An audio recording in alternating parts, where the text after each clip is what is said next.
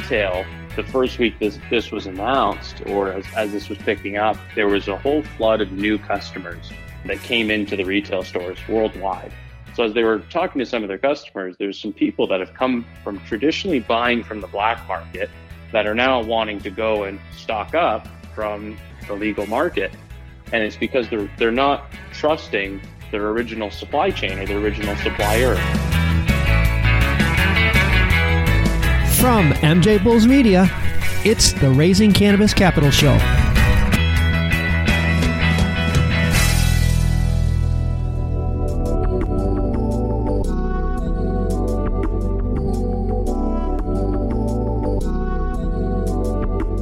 Today on Raising Cannabis Capital, we are joined by Michael Keene, the Vice President of 365 Cannabis. Michael, welcome to the show. Thanks for having me. I appreciate you taking time out to speak with us today. With all the economic doom and gloom, it's super encouraging to speak with a cannabis company whose business is doing well. And, you know, I don't know if it has as much to do with the crisis or just that you have such a solid company. 365 Cannabis is a global enterprise resource planning software with Microsoft based technology. And before we begin, because I know I'm going to get emails on this if we don't do this, before we begin, can you explain to our listeners what an enterprise resource planning or ERP software is? Yeah, yeah, absolutely. So e- ERP is, as you mentioned, enterprise resource planning. So it touches everything from financials, inventory, cultivation, production, distribution, and retail. It's essentially every system that your your business needs to run all in one most cannabis companies would be probably familiar with the term seed to sale or traceability software. Mm-hmm. That's an element of what we do. But if you look at the major major manufacturers around the world, the food and beverage, pharmaceuticals, they all use ERP to help track their supply chain. So we're essentially an augmented, empowered version of seed to sale with financials involved. Okay.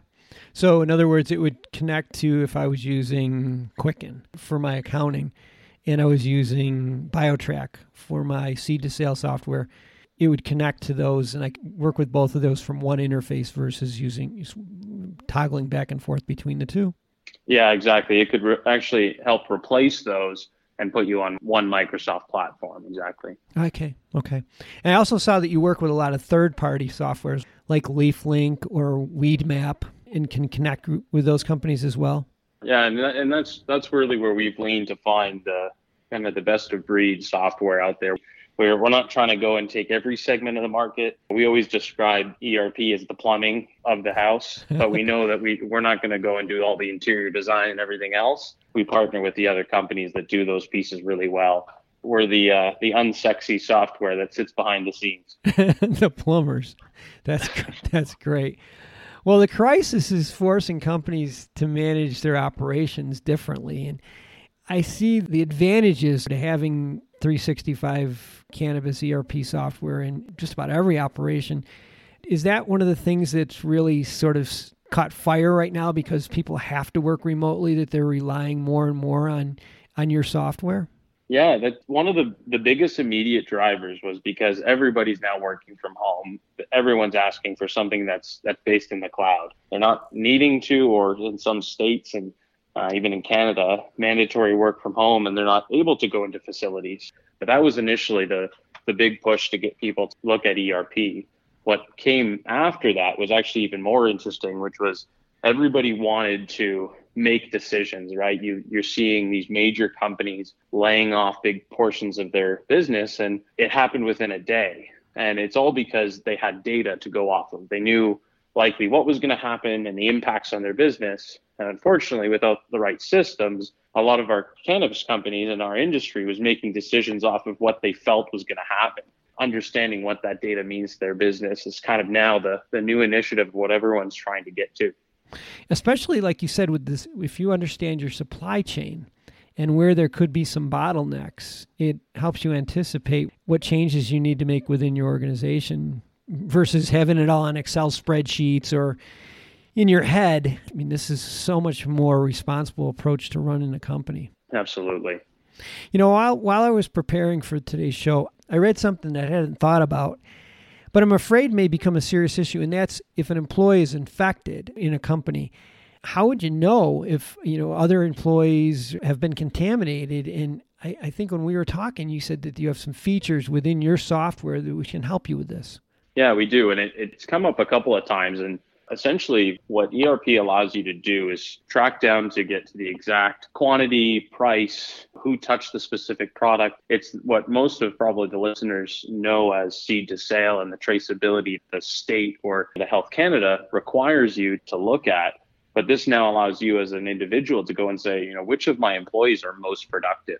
And still, it's used as a great tool to do incentive based pay to say, my trimmer Jill does five grams more per hour than the average. So let's incentivize her. Mm-hmm. That now is being repurposed to go and very carefully look at if an employee calls out sick, the worst case scenario were to happen and they get infected, you can actually go and look and say which batches and lots did Jill specifically work on because she has her own unique ID within 365 Cannabis. Okay. So we don't know necessarily yet how a government might handle a recall or any forced closings, but this at least gives you the data to go and say we can take care of it, we can isolate it. Man, that that would be so helpful. I mean, it gives a peace of mind to the owner of the company, and I think it also gives peace of mind to consumers. And again, when we were talking earlier, you had a great story for me about consumer confidence. Yeah, so it, we've seen some interesting changes and feedback from our customers. We try to stay close with them to figure out what's going on in their business. And retail, as this was picking up, there was a whole flood of new customers that came into the retail stores worldwide. And a lot of them actually came from the black market. The first day, these retailers are going, we'll take anyone who's coming in the door. And then they're trying to understand what's the trend. So as they were talking to some of their customers, there's some people that have come from traditionally buying from the black market that are now wanting to go and stock up from the legal market. And it's because they're not trusting their original supply chain or their original supplier. Hmm. So rather than going and buying something from someone that you really don't know in packaging that isn't either child proof or that hasn't been tested, people are now looking at this as a safe place to go and shop. The other things that came from it was there's a lot of companies that actually aren't drug testing because they either don't have the capacity and the medical system is, is obviously over capacity. So people that are originally not able to because they're not able to consume for their work, they're not going to be tested. So it allows people to go and experiment with things like CBD. Yeah, without the fear of losing their job. Oh my gosh, a couple of un- unintended consequences is actually positive unintended consequences. I want to take a short break to play you a preview of our next episode and to thank our sponsors.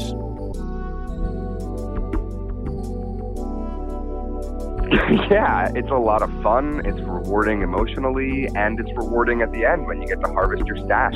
Yeah, it's uh, it's really nice when you you finally you harvest, you dry your buds, you've got these beautiful homegrown buds that you can smoke and share with your friends, and it's it's just your own house label that you can be really proud of.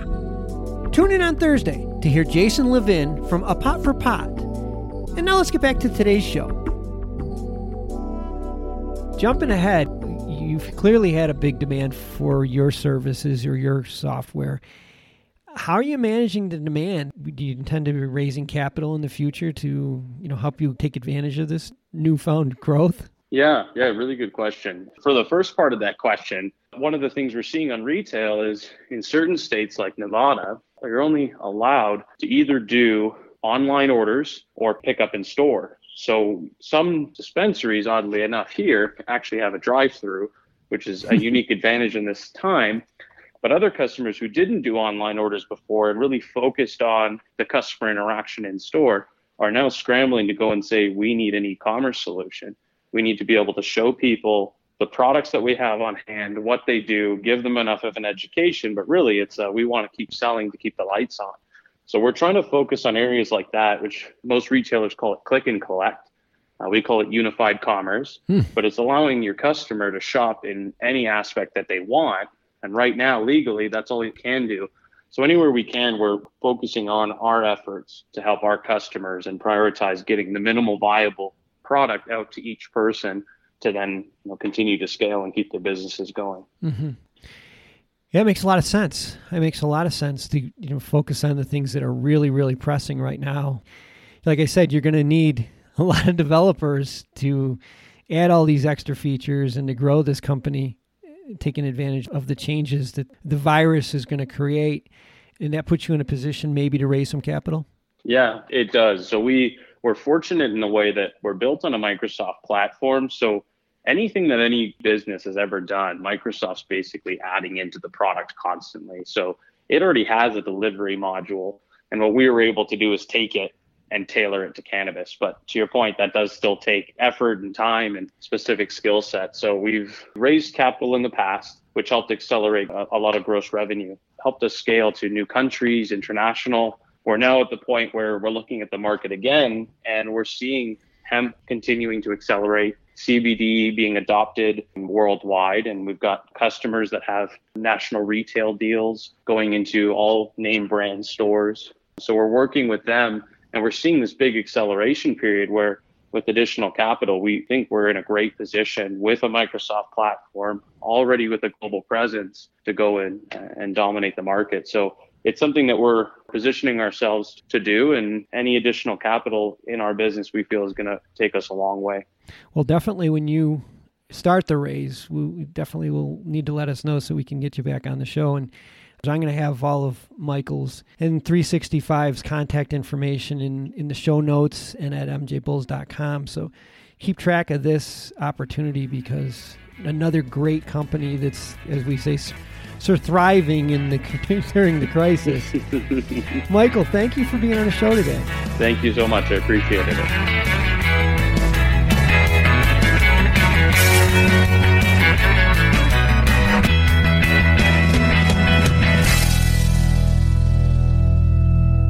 Thanks for listening to today's show. To check out more great cannabis podcasts, go to podconnects.com. Here's a preview of one of our other shows.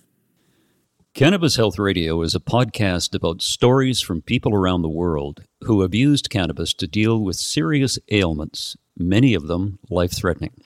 My name is Ian Jessop. My co host Corrie Yelland is no stranger to the devastating emotional impact faced by so many people receiving a death sentence diagnosis from a doctor. Told she only had months to live with anal canal cancer, Corrie researched and immediately began using cannabis oil to eliminate her cancer and has been cancer free for more than a decade. She told herself that if it worked, she would spend the rest of her life helping others, which she does tirelessly every day. When you listen to our podcast, you'll hear many stories like Corrie's, along with others who have used cannabis oil for many more ailments besides cancer, such as chronic pain, PTSD, MS, and many, many more. As one of our guests said, your podcast gave me the confidence to save my own life. We regularly get messages from listeners who have heard our podcast and use cannabis to solve a serious health issue of their own or that of a loved one. We hope you listen to these stories and be as inspired and moved as we are with each and every episode.